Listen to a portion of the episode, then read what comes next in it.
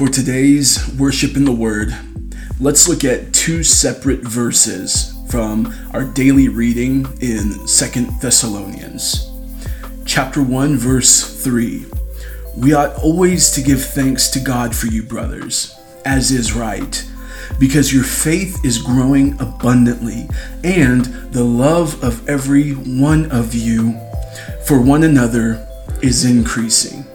And then from chapter 3, verse 16 Now may the Lord of peace himself give you peace at all times in every way. The Lord be with you all. Here are three reasons to worship God from these two verses. Number one, through God, our faith grows. This is from chapter 1, verse 3. Paul writes that they ought always give thanks to God because their faith is growing abundantly. Despite faith being turned into no more than a magic wand that makes God do what you want Him to do, in fact, the opposite is true. Faith is the heaven born chain that binds our wandering hearts to the love and promises of God. And because God is so good, our faith in Him increases through Him as we grow through various trials, seasons, and difficulties. He grows our faith in Him that we can experience depths of trusting in Him that far outlast anything we will face in this lifetime. Second, through God, our love grows.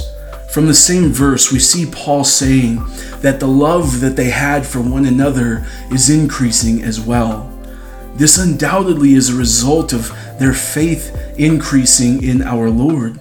As we grow to, to trust the Lord more, we learn more of His love towards us.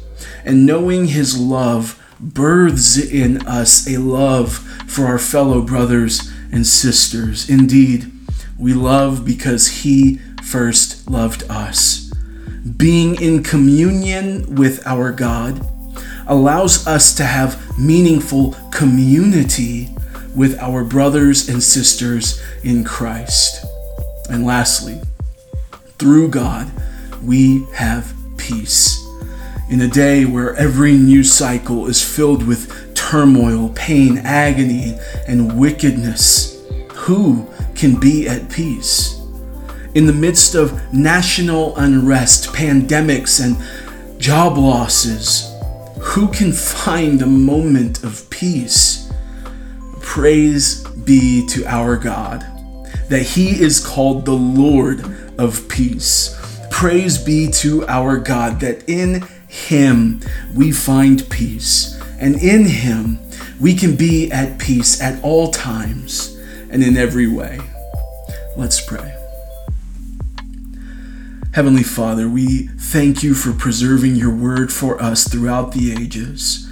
Lord, we pray that you would make this passage a reality in our lives and that it would birth in us worship unto you because our faith in you can increase, our love for you can increase, and that you fill us with peace at all times and in every way.